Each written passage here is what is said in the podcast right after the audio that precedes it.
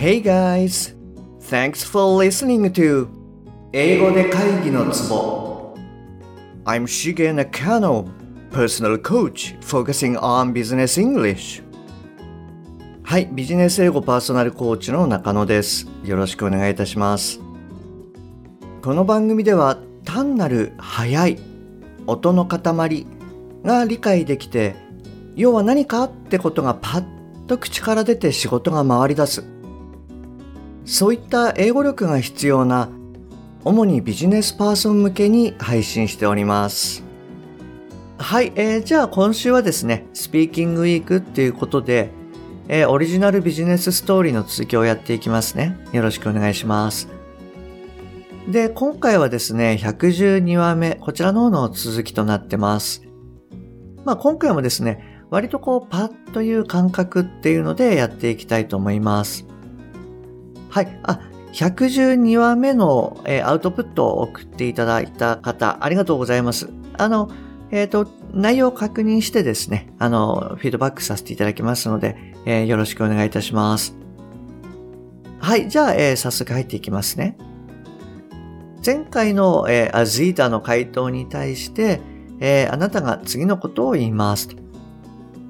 機器の概算費用を知りたい。え、日本でのビジネスパートナーを探していますか？もし探しているなら、弊社との協業について話をしていませんか？え、ついては御社の窓口を紹介してください。はい、えー、もう一回言いますね。えー、機器の概算費用を知りたい。日本でのビジネスパートナーを探していますか？もし探しているならば、弊社との協業について話をしてみませんか？ついては、御社の窓口を紹介してください。はい、えー、じゃあこれをですね、あの、ぜひ英語で言ってみてください。はい、どうぞ。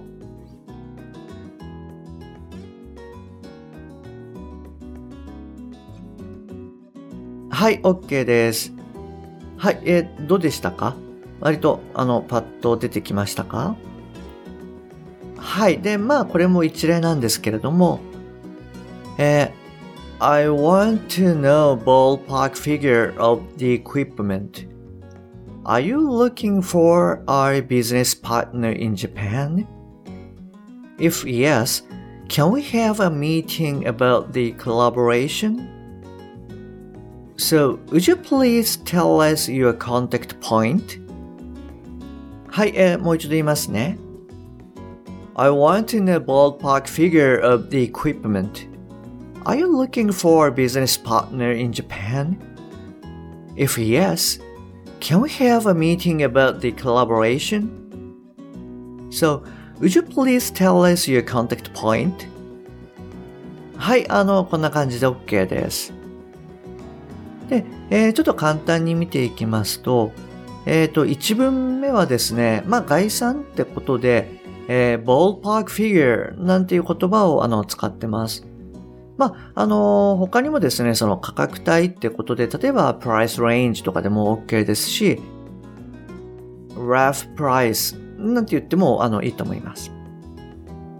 で、えー、ballpark でなんですけれども、これはあの、まあ野球場としてこう普通使われると思うんですよね。で、まあ球場はその広いので、まあそこからはまあ出ないんだろうっていう感じで、はい、あの、概算費用みたいなイメージでこう使われるっていうこともあります。はい。で、そうですね。えっと、2分目は、ちょっとこの、普段この番組ではですね、あまり触れない、まあ文法というか、あの、前置詞的なところにちょっと触れてみようかなと思います。で、えー、look for だと、まあ、探すみたいな意味合いになります。で、えー、look at だと、まあ、at ですよね。だと、こう、何かこう、一点をこう、じっと見るイメージ。で、それからあとは、まあ、えー、look after だと、まあ、世話をするみたいな、あの、ことになるんですけれども、これってその、なんていうんですかね、まあ、前置詞のコアイメージを理解しておくと、えー、いちいち覚えなくて済むんですね。で、例えばなんですけれども、えー、for はですね、あの方向性をあれ表します。で、よくあの新幹線とかに乗ってると、えー、This is Hikari Super Express bound for Tokyo みたいなこう bound for みたいな感じであの言うと思うんですよね。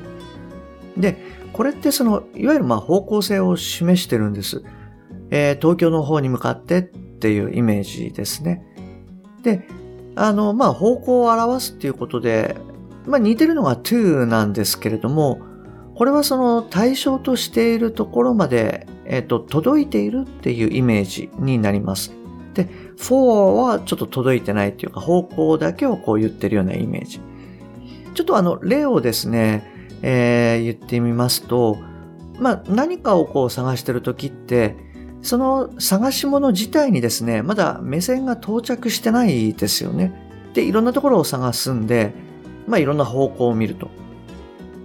なので、look for でこう探すっていうようなニュアンスになります。で、あの、to なんですけれども、例えば、えー、listen to the radio とかってあの言いますよね。で、これはあの耳がですね、なんて言うんでしょう、こうラジオまでこう到着している。つまり、ラジオの音をしっかり聞いているっていうニュアンスになるんですね。なので、えー、listen to っていうふうに、えー、目的のところまでこう届いてるっていうイメージで to を使うと。はい。この点でですね、その to と for のこう意味合いっていうのが違ってきます。で、えっ、ー、と、さっきのその探し物のところにまあちょっと戻ると、えー、探し物が見つかったときは、こう、look at っていう感じで at をまあ使います。で、つまりその at っていうのはなんか、要は一点っていうイメージですね。例えば、えー、at seven まあ7時にとかっていう時に、えー、待ち合わせ7時になんていう時に at seven なんていうふうに at を使いますよね。なのでこう一点っていう感じですね。で、えー、look after, after ですよね。で、これはあの、後ろから見るっていう感じになるんで、まあ、つまりその、後ろから見るっていうことは、なんていうんですかね、世話をするとか、こう、気にかけておくとか。はい、あの、まあ、そういった意味になると。ですので、まあ、こんな感じで、あの、コアになるイメージっていうのを、まあ、理解しておくと、こう、いちいち覚えなくて済むというので楽になるかなと思いました。はい。あの、ちょっと長くなってしまったので、この辺りにしておきますね。はい。で、この、えー、あなたの説明に対して、えー、アズイータが答えます。えー、我が社は日本でのビジネスを拡大しようとしている。なので、えー、パートナーが増えるのはありがたい。今日はスケジュールがいっぱいなので、明日はどう？で、その時に価格なんかの話もしたいと思います。はい、もう一回言いますね。えー、我が社は日本でのビジネスを拡大しようとしています。なので、えー、パートナーが増えるのはありがたい。今日はスケジュールがいっぱいなので、明日はどう？その時に価格なんかの話もしたいと思います。はい、えっと、じゃあこれをですね、ちょっと英語で言ってみてください。はい、どうぞ。